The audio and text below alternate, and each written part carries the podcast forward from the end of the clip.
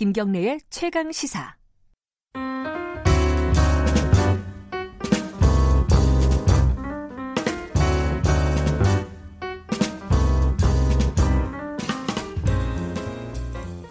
아, 김경래 최강시사 3부 시작하겠습니다.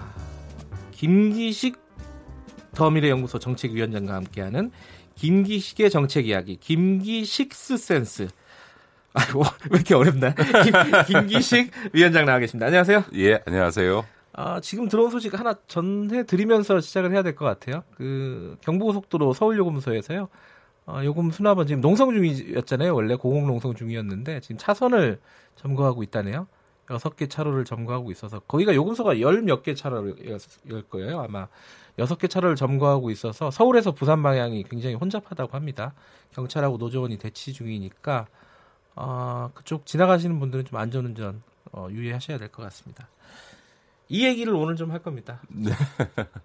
비정규직 그 연대 파업이 어제부터 시작이 됐고 뭐 학교 얘기가 제일 뭐 많이 나오고 있죠. 네, 근데 뭐 네, 네. 지금 고속도로 요금소 수납원 얘기도 있고 뭐 많습니다. 국립병원 청소 시설 노동자들도 있고 아 이게 좀 이번 정부의 되게 예민한 문제입니다. 네, 네. 네. 오늘 좀 정리를 하고 싶어요. 그 김희식 위원장의 어떤 의견도 좀 궁금하기도 하고요. 이게 참 어, 어려운 문제입니다. 사실은 네. 그 문재인 정부가 출범하면서 공공 부분에 있어서만큼은 정부가 권한이 있으니까 어, 비정규직 제로 시대 만들겠다고 해서 지금 20만 5천 명의 그 비정규직을 정규직으로 전환하겠다고 네. 해서 지금 한 17만 7천 명 정도가 그 정규직으로 전환되어서 한 86%니까 불과 2년 만에 굉장히 빠른 속도로 공공부문의 비정규직을 정규직화 했는데요. 네. 그럼에도 불구하고 지금 이제 갈등이 있는 거죠. 하나는 이제 어, 정규직으로 전환하는 과정에서 자회사를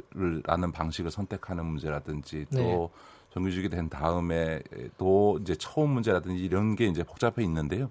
앞서 지금 그 김경래 기자가 전해주신 이제 도로공사 사례의 경우도 요금 수납원 예, 네. 참 어려운 문제입니다. 왜냐하면 이제 도로공사 입장에서도 또 이해가 되는 게 사실 이 문제는 노사 문제나 노동 정책의 문제 이전에 기술 발전이 만들어낸 다시 말해서 앞으로 3년 안에 모든 이제 도로에 있어서 이제 소위 차량 수납원이 없어지고 소위 이제 그 카메라에 의해서 그냥 자동 차, 차량을 인식하는 시스템이 어, 도입되기 때문에 네. 사실 요금 수납원 제도 자체가 근원적으로 기술 발전에 의해서 없어지거든요. 그러니까 도로공사 입장에서는 이걸 충분히 이해가 되는 거고 없어질 직종이라고 하는 부분이고 또 그렇게 보니까 노동자들 입장에서는 처우라든가 고용 문제에 대한 불안감이 있을 수밖에 없는 문제니까 이게 좀 특수한 문제인 것 같고요. 네.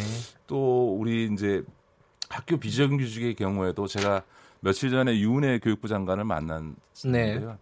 원래 유은혜 교육부 장관이 초선 시절에 가장 애정을 갖고 교육위원회를 하면서 그 다뤘던 사안이 학교 비정규직 문제입니다. 네. 본인이 예.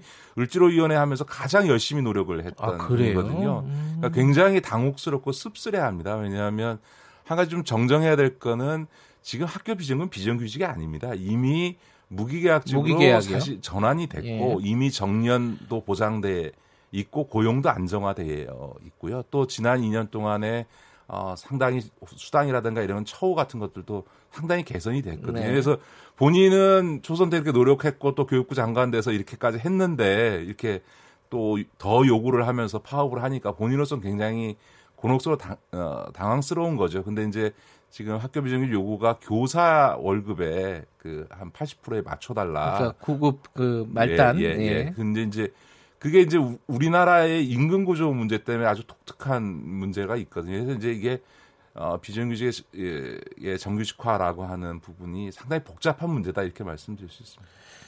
근데 일단은요, 이게 그런 느낌이 들어요. 그 문재인 대통령이 처음으로 간 데가 이제 대통령 당선이 되고 나서 인천공항이었잖아요. 네, 네 그래서 네, 이제 네. 비정규직 만나가지고 정규직화 하겠다라는 어떤 일종의 시그널을 준 건데, 이 약속이 굉장히 죄송합니다. 약속이 너무 뭐 화려했다라고 네, 할까요? 네, 네, 네, 그러다 보니 기대치도 굉장히 높았고 네, 거기에 따른 어떤 지금의 상황이 아닌가라는 생각도 있어요, 조금. 그러니까 이제 그 정부 쪽 문재인 정부나 네. 지금 더불어민주당에서는 좀 당혹스러운 거는 그 정규직화 하- 해달라고 해서 지금 이제 정규직화를 했단 말씀입니다. 근데 네. 이제 왜 자회사 방식이냐라는 부분에 대해서 일- 일부 갈등이 있는데 이게. 이게 왜 그러냐면 우리나라 공공 우리나라 월급 체계가 다 그렇습니다. 공공 부분의 경우는 더더군다나 하는 일과 상관없이 동일한 임금 체계, 동일 호봉 체제에서 음. 능력과 상관없이 소위 오래 근무하면 나이가 들면 자동적으로 월급이 그렇죠. 올라가는 예, 예. 이른바 동일 호봉 연공급 구조의 네. 임금을 갖고 있는 그러니까 뭐 예를 들면 이게 좀 지- 죄송한 얘기입니다만 IMF 때 그 당시만 해도 KBS의 이곳 KBS 같은 경우에 어 이 경비 이 하시는 분들조차도 기사 기자나 PD하고 월급이 똑같았습니다. 그러다 보니까 호봉이었으니까요. 아, 예. 또 동일 호봉이었으니까 그러니까 그분들 중에서 막 억대 연봉자도 나오고 이러는 거예요. 네. 거든요. 그러다가 이제 IMF 경제 위기 오고 나서 비용 절감해야 된다고 하니까 그분들을 다 해고하고 이제 파견 용역으로 만들어 버린 거거든요. 네. 그러니까 근데 이제 우리가 정규직화 할 때 두 가지 딜레마가 있는 거죠. 지금과 같처럼 이제 간접 고용하는 하는 것도 개선해야 되겠지만 네. 또 다른 한편에서는 다 이분들을 그 기자 PD하고 똑같은 월급 체계로 그러면 어 정규직으로 예. 직접 고용해야 되냐 그건 좀 무리하지 않냐 그러다 보니까 그 중간 지점에서 나오는 것이 이제 자회사 방식을 통해서 음흠. 어, 좀 직무에 따라서 좀 다른 월급 체계를 갖는 네. 이런 좀 구조를 만들자. 근데 이제 서구 같은 경우는 선진국들은 대개 직무급 체제를 갖고 있습니다. 직무의 성격별로 다른 임금 체계를 갖는 네. 구조가 이제 보편화되어 있는데 우리는 그러지 못하다 보니까 이게 정규직화하면서 직고용을 못하고 다른 임금 체계를 갖는 자회사 방식을 선택할 수밖에 없나 한국의 현실에서 나타나는 이게 독특한 현상이 돼버린 거죠. 그러니까 정부로서도 현실적으로 그렇게 선택할 수밖에 없는 문제가 있습니다. 그렇죠. 근데 이게 당, 당사자 입장에서 보면은 이게 자회자 자회사로 들어가는 거는 이제 비정규직에서 정규직이 되는 거는 뭐 좋은 일인데 네. 자회사라는 게 아시지만은 이게 금방 없어질 가능성도 있거든요.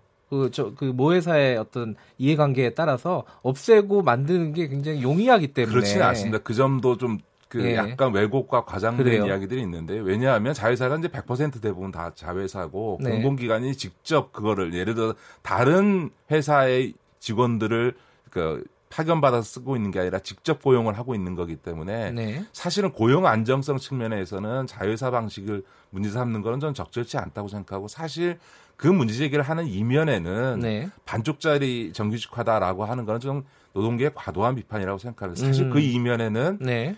기존 본사, 본사의 월급 체계랑 똑같이 우리도 대우해 달라라고 음. 하는 일종의 어, 처우 개선 요구인데 근데 이제 국- 이 만약 그렇게 했다가 국민들 입장에서 보면 네. 아니 그 전혀 다른 성격의 업무를 하는데 어떻게 지금 공공 부분이 가장 임금이 높은 구조인데 네. 어떻게 거기에 맞춰주냐 예를 들면 시장에서 민간에서는 예를 들면 청소 용역이나 이런 거 하시는 분들의 월급이 한 2, 300만 원대인데 음, 공공 부문은 그러면 5, 600만 원대 이렇게 가면 사실은 그걸 또 국민들이 받아들이겠냐 이런 음. 문제가 있는 거죠. 그래서 이제 앞서도 말씀드렸던 것처럼 서구 같은 경우에는 이제 업무의 성격별로 업무의 네. 성격에 따라서 직무별로 다른 급여 체계, 임금 네. 체계를 만드는데 아직 우리나라는 그게 안 되다 보니까 이런 문제가 네. 생기는 거죠. 그럼 좀 연관된 얘기인데 사실 요번에 이제 비, 비정규직 파업이 직종이 굉장히 다양하잖아요. 네네네. 그 중에 이제 방금 말씀하신 그런 뭐 청소나 뭐 이쪽 그 수, 뭐 요금 수납 이쪽도 네네. 있지만은 학교에서 일하는 뭐 기간제 교사 같은 경우도 있습니다. 네네네. 그런 경우는 똑같이 다른 선생님이랑 똑같이 수업하고 똑같이 일하는데 임금은 굉장히 낮다. 네네. 그리고 처우는 굉장히 열악하다. 이런 불만들도 좀 있거든요. 그런 것들은 좀 case by case 아닐까 싶어요. 예, 근데 이제 그 문제도 좀 복잡한 문제됩니다. 우리 왜냐하면 복잡해, 세상이. 그 기간제 교사들을 그냥 예. 무조건 다 그럼 정규직화 할 거냐에서는 다른 게요. 네. 어, 지금 정규직 교사들은 다 임용 고시를 음. 통해서 네네. 그 교사가 되거든요. 더군다나 임용고시를 통과하는 것도 어렵고 임용고시가 된 다음에도 지금 임용이 안 돼서 지금 음. 네네. 3년씩 지금 대기돼 있는 분들도 있는데 이렇게 임용고시를 거쳐서 처- 채용되기 위해서 지금 막 고시 준비하는 생들 사람들도 있는데 그런 절차를 거치지 않은 기간제 교사를 그대로 정규직화하게 되면 네. 그 임용고시를 준비하고 있는 학생들 입장에서 엄청난 어, 반발이 생길 수밖에 없는 거죠. 그러니까 예를 들어 그렇다고 해서 기간제 교사를 다 똑같이 기- 임용 고시를 거쳐라고 얘기하면 기간제 교사를 사- 쓸 이유가 없는 거죠. 또 하나는 네. 이 기간제 교사를 다 정규직할 수가 없는 게 기간제 교사가 늘어난 이유가 교사들의 휴직 기간 때문에 그렇거든요. 휴직 네. 대체 고용을 하는 거거든요. 근데 이제 교사들의 휴직 기간이 다른 데 비해서 굉장히 깁니다. 어, 뭐 법적으로는 18년까지 휴직을 할 수가 아, 있을 정도니까 그러다 보니까 이게 그 어, 교사들에 있어서 기간제 교사가 굉장히 많이 늘어난 거죠. 알겠습니다. 뭐, 어, 정규직, 그러니까 임용고시를 친 교사들하고 똑같이 해달라는 건 아니고 임금은 좀 높- 비슷하게 맞춰줘야 되지 않느냐. 동일 노동이니까. 그렇습니다. 예. 그래서 이제 문제를 다 어, 비정규직을 다 정규직하는 방식이거나 정규직을 하더라도 이걸 자회사냐 직고용이냐 이렇게 접근해 갖고는 앞서 네. 말씀드린 것처럼 해법을 찾기 어렵기 때문에 제일 중요한 건 임금 처우에 있어서 동일 노동을 하는데 차별하지 않도록 해줘야 되지 않겠습니까? 근데 그러려면 직무급 체계가 도입되어야만 이게 가능합니다. 이제 외국 같은 네. 경우 동일 노동 동일 임금이 아, 아예 잘 시행되고 있는데 그 이유가 뭐냐면 동일 노동을 비교할 수 있는 대상이 음. 분명해야 되잖아요. 근데 우리는 각각마다 다 회사마다 또 그 정규직과 비정규직 간의 임금 체계가 다르다 보니까 비교할 대상이 없어서 이 동일노동 동일임금 원칙을 그 시행을 못 하고 있는 거거든요. 그래서 네. 이제 어, 직무급 체계 도입을 통해서 비정규직의 급여 조건도 똑같은 일을 한다면 음. 고용의 형태는 다르지만 임금을 똑같이 주는 형태가 되면 굳이 이걸 정규직화 해달라라고 하는 요구가 훨씬 줄겠죠. 네. 하, 거기까지 가려면은 사실 양쪽에 어, 양보들이 좀 필요한 상황인데요. 저는 그런 점에서는 네. 이제는 더 이상 이런 갈등보다는 대한민국의 가장 큰 문제인 이 임- 임금구조 개혁과 관련해서 노사정이 머리를 맞대서 네. 이게 뭔가 사회적 대타협을 해야만 네. 이 문제에 대한 근본적 해법이 나오지 않을까 그렇게 생각합니다. 알겠습니다. 어, 오늘 어, 요 얘기 비정규직 말고 어, 문재인 케어에 대해서도 잠깐이나마 조금 짚어보고 넘어가게요. 이번 주에 좀 큰 이슈였으니까요. 네, 네, 네. 어, 문재인 케어가 2주년이었어요. 어, 이게 뭐 한쪽에서는 비판하고 있고 한쪽에서는 뭐 성공적이었다 그러고 김식 위원장께서는 어떻게 평가하십니까? 지금 현재까지는 성공적이죠. 어떤 부분이? 예. 왜, 냐하면 이제 이 문재인 케어의 그 취지라고 하는 게 이제 우리나라 건강보험을 하지만 네. 건강보험에 적용을 받지 않는 의료행위가 너무 많다 많죠. 보니까 네. 본인 부담은 크고 건강 보장률은 낮으니까 이거를 이제 건강 비급여 부분을 급여화 시켜서 본인 부담들은 줄이고 네. 건강보험의 보장률을 높이는 방향으로 이제 정책을 취했으니까 국민들에게 혜택이 들어가니 좋은 거죠. 근데 네. 이제 문제는 이게 문재인 정부만 한 게 아니고 과거 참여정부 때 이명박 정부 때 박근혜 정부 때 다 그걸 했어요. 그래서 다 그때 보장률이 올라갔는데 문제는 네. 한 2, 3년 지나면 다시 그게 내려가고 다시 내려가고 다시 내려가고 하는 걸 반복해 왔습니다. 네. 그래서 과연 문재인 정부의 이런 그 문재인 케어가 지속 가능하냐, 음. 과거처럼 다시 보장률이 올라갔다가 내려가지 않겠느냐라고 하는 이제 음. 우려를 하는데 그럼 왜 그랬냐? 왜 그게 이렇게 올라갔다 내려갔다 올라갔다 내려갔다를 반복했냐면 단적인 예를 들면요.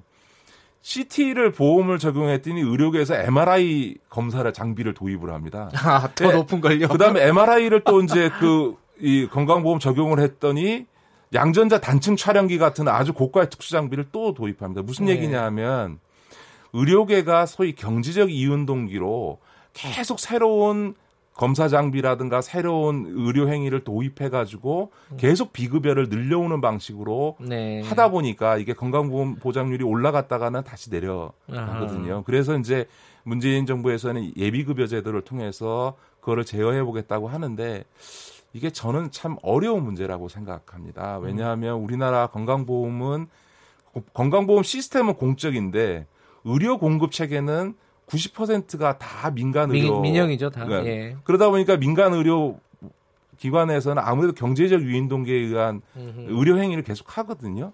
뭐 단적으로 예를 들어서 지금 어 문재인 정부 들어서서 병실료를 2인실까지 다 병실료를 예. 그 건강보험에 해주겠다 그랬더니 이 상급 종합병원들이 멀쩡히 있던 4인실, 6인실을 다 쪼개가지고 2인실을 만드는 거예요. 아. 수입이 더 되니까. 그러다 보니까 2018년 한 해만 그 상급 종합병원의 병실료 수익만 5천억이 늘었습니다. 하하. 이건 낭비네요, 일종의. 그리고 이제 뭐 없이. 단적인 예로요. 예. 우리나라 이제 갑상선암이라고 하는 게 예. 99년도에 한 3천여 건 정도였는데요. 암 수술 건수가 2012년에 되면 4만 3천 건으로 아. 10배가 넘게 늘어납니다. 그러다가 2년 뒤에 갑자기 이게 2만 건으로 확 줄어듭니다. 그러면 갑자기 우리나라 사람들이 2000년대 갑상선암이 막 발병률이 굉장히 높아지고 그러다 2년 만에 발병률이 떨어졌냐 그게 아니고 의료계가 경제적 이, 소위 돈벌이를 위해서 네. 안 해도 되는 갑상선 수술을 막 하다가 맞아요. 막 비판적인 얘기가 나오니까 그거를 이제 줄여서 생겨난 거예요. 그래서 이제 그때 뉴욕 타임즈의 그 미국의 다트머스 때 교수가 한국에서 갑상선암은 전염병이다라고 조롱하는 글들이 나온 거거든요. 예. 우리 김 기자 혹시 생내장 수술이라고 들어봤어요? 생내장이요? 네. 모르겠어요. 뭐예요? 우리나라에서 지금 가장 마- 수술이 제일 많은 게 뭐라고 생각? 뭔지 아세요? 라식 수술인가? 아닙니다.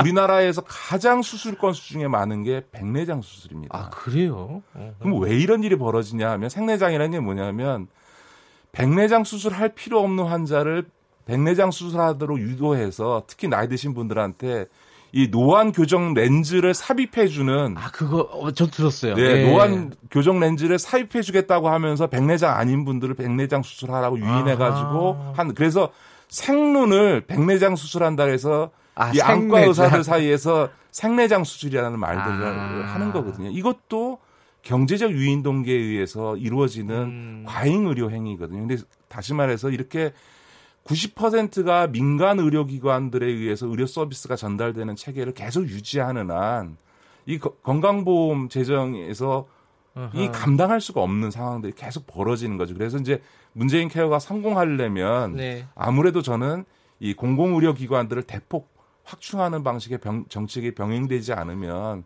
나중에 음. 건강보험에 상당한 부담이 될 거다. 이런 말씀을 드립니다. 그러니까 보장성 강화도 좋지만은 어, 민간 영역을 공공 영역으로 재편하는 어떤 방향도 함께 추진해야 된다. 예, 그러니까 마치 우리가 유치원 관련해서도 네. 국공립 유치원을 대폭 확충하라는 게 우리 예. 국민들의 요구였지 않습니까? 예. 그것처럼 의료기관도 그렇게 되어야만 이, 이 서비스의 공공성이 보장이 된다. 이런 말씀입니다. 알겠습니다. 이게 우리 사회에 뭐 이렇게 짚어야 될 문제가 많은지 모르겠네요. 네. 오늘은 두 가지 문제만 간략하게 좀 짚어봤습니다. 고맙습니다. 네, 고맙습니다. 식스센스 김기식 더미래연구소 정책위원장이었습니다. 김경래 최강 시사 듣고 계신 지금 시각은 8시 47분입니다.